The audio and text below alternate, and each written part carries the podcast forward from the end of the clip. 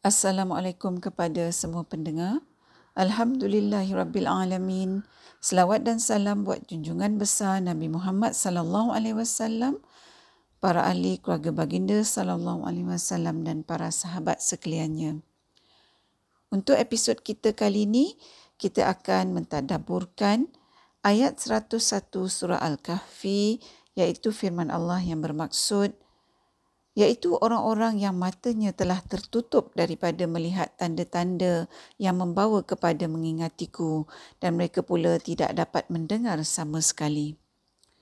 Para pendengar, dalam ayat 101 surah Al-Kahfi ini Allah menyatakan pandangan yang tertutup dan telinga yang tak dapat mendengar. Iaitu orang-orang yang pandangannya tertutup ni bukannya buta, secara fizikalnya dia dapat melihat. Dan orang yang tak dapat mendengar ni bukannya pekak. Secara fizikalnya dia dapat mendengar. Tetapi bagi orang yang pandangannya dan pendengarannya tak membawa dia kepada mengingati Allah, maka orang-orang inilah dikatakan sebagai orang yang matanya tertutup dan telinganya tak dapat mendengar, iaitu matanya tertutup dari melihat dan telinganya tertutup dari mendengar tanda-tanda yang mengingatkan dia kepada Allah.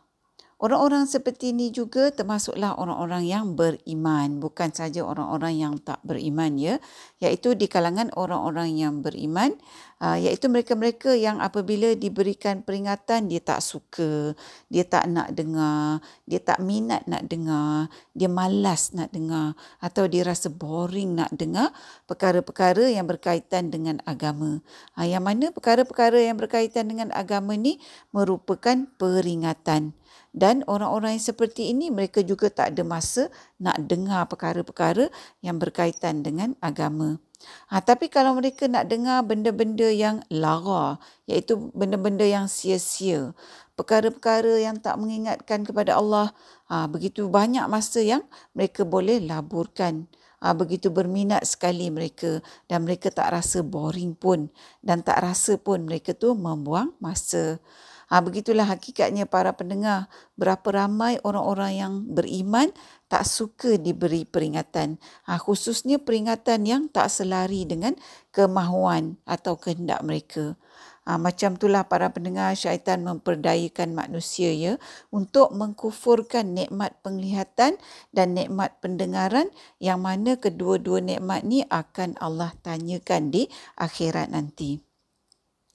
Para pendengar, secara uh, jujurnya sebelum saya mentadaburkan Al-Quran, pada masa saya hanya baca Al-Quran uh, dan saya cuma baca maknanya saja tanpa saya merenungkan ayat-ayat Al-Quran yang saya baca, uh, termasuklah ayat 101 surah Al-Kahfi ni. Masa saya baca ayat 101 surah Al-Kahfi ni, uh, saya fikir ianya adalah untuk orang-orang yang tidak beriman saja.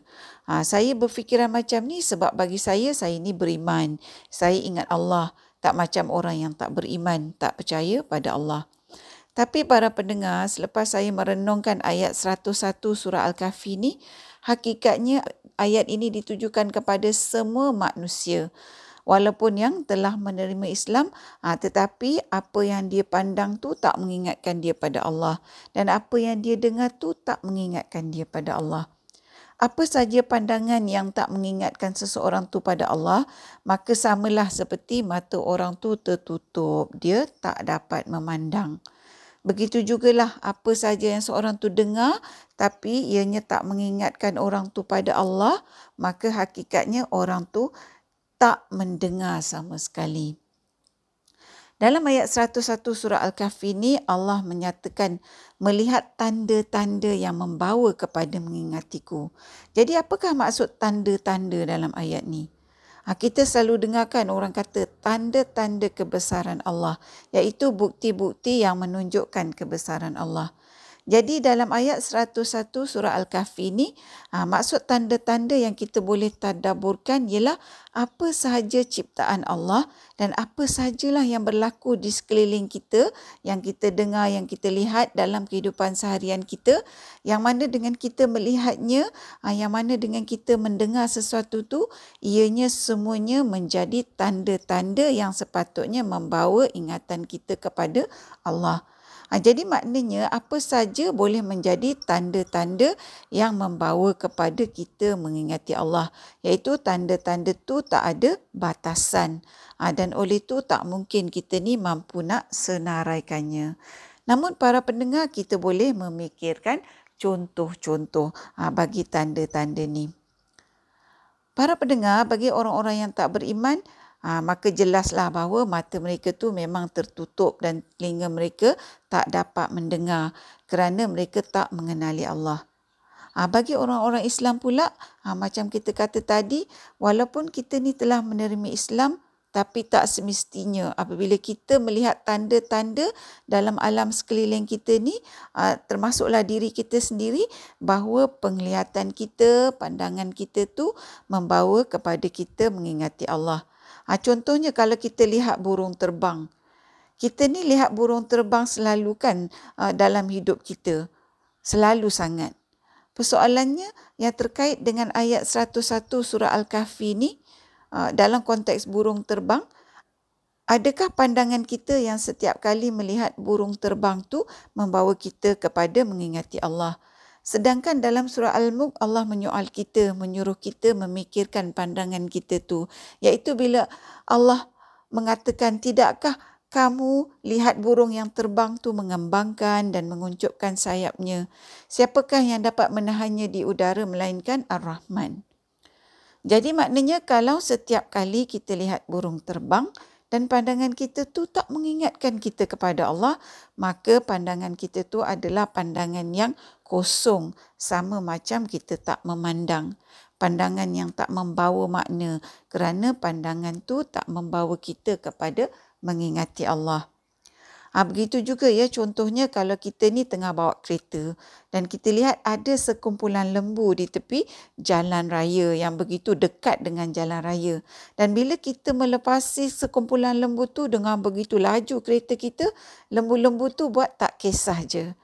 Apabila kita melihat lembu yang buat tak kisah saja di tepi jalan ah, dengan kereta yang begitu laju, ah, lalu lalang melepasi lembu tu dan pandangan ini tak membawa kita kepada mengingati Allah, maka sebenarnya kita tidak memandang seolah-olahnya mata kita tertutup. Ha, kenapa saya kata kalau kita memandang situasi sekumpulan lembu di tepi jalan raya tu ha, yang tak mengendahkan kereta yang begitu laju lalu dekat dengan dia ha, sampai mungkin boleh langgar dia dan pandangan ni tidak membawa kita kepada mengingati Allah ianya adalah seolah-olah mati kita ni tertutup tak boleh memandang. Kerana para pendengar dalam Al-Quran Allah memberitahukan kita tentang manusia yang tak menerima peringatan, yang tak mengendahkan peringatan, tak kisah dengan peringatan ah, adalah seperti lembu yang tak mengendahkan apa saja yang berlaku di sekelilingnya. Walaupun begitu dekat dengan dia walaupun yang mungkin membahayakan dia lembu-lembu tu tabiatnya akan terus je makan rumput seolah-olah tak ada apa-apa yang berlaku. Ha, begitu juga contohnya ya kalau kita melihat semut apabila kita melihat burung-burung yang hinggap di tingkap-tingkap rumah kita atau pejabat kita dan semua ni tidak mengingatkan kita kepada kisah semut yang bercakap kepada semut-semut lain yang didengari oleh Nabi Sulaiman alaihissalam dan burung hud-hud yang memerhatikan uh, wanita Sabak seperti yang dikisahkan dalam Al-Quran yang dikaitkan dengan Nabi Sulaiman alaihissalam juga Ha, maka pengilatan kita tu seolah-olah kita tak melihat apa-apa. Seperti mata kita tertutup. Kerana apa yang kita lihat tu tak menjadi tanda yang membawa kita kepada mengingati Allah. Ha, begitu juga bila kita lihat matahari. kita hanya melihatnya sebagai salah satu dari kejadian alam yang merupakan kebiasaan yang tak menghairankan langsung pun kan. Ha, yang bermakna pandangan kita tu tak membawa kita kepada mengingati Allah. Ha, yang mana Allah telah menyatakan dalam Al-Quran bahawa Allah menjadikan matahari itu sebagai lampu yang terang benderang untuk dunia ni dan bila bahagian bumi yang tidak menghadap matahari, maka bahagian bumi itu menjadi gelap gelita iaitu kejadian siang dan malam ha, yang juga tak mengherankan kita kan. Ha, sedangkan Allah menyuruh kita memandangnya dan memikirkannya yang dengan pandangan dan pemikiran itu menjadi tanda yang mengingatkan kita kepada Allah. Para pendengar, kalau kita nak senaraikan apa saja yang kita lihat atau apa saja yang kita dengar yang menjadi tanda-tanda yang sepatutnya uh, membawa kita kepada mengingati Allah, uh, tentulah episod ni jadi satu episod yang sangat panjang yang tak ada kesudahan. Kerana tanda-tanda yang membawa kita kepada mengingati Allah tu uh, melalui penglihatan dan pendengaran sudah tentu macam kita kata tadi sebenarnya tidak berkesudahan senarainya. Ha, namun melalui episod tadabur yang seberingkas ni, ha, mudah-mudahan ha, ini menjadi satu titik permulaan bagi kita semua menjadikan apa saja yang kita pandang dan apa saja yang kita dengar membawa kita kepada mengingati Allah. Dan siapakah yang lebih patut dan lebih berhak dan lebih baik untuk kita ingati setiap masa selain daripada Allah kerana kepada Allah lah kita akan kembali iaitu Allah yang maha mengasihani, maha menyayangi kita ni hamba-hambanya iaitu ciptaannya. Para pendengar, saya berdoa kepada Allah mudah-mudahan kita semua menjadi di kalangan orang yang sentiasa mengingati Allah melalui setiap pandangan dan setiap pendengaran kita di sepanjang hayat melalui tanda-tanda yang telah Allah berikan di sekeliling kita termasuklah pada diri kita sendiri. Para pendengar yang dikasihi, setakat ini dahulu perkongsian kita buat kali ini. Moga kita bertemu di episod yang seterusnya insya-Allah. Assalamualaikum. Sekiranya anda merasakan bahawa perkongsian tadabbur bersama Dr. H ini memberikan manfaat kepada anda, saya ingin mengajak anda untuk menyertai saya bergabung usaha menyemarakkan amalan tadabbur Quran dengan memanjangkan perkongsian ini kepada orang lain. Serta jangan lupa untuk tekan butang follow untuk mengikuti episod-episod yang seterusnya.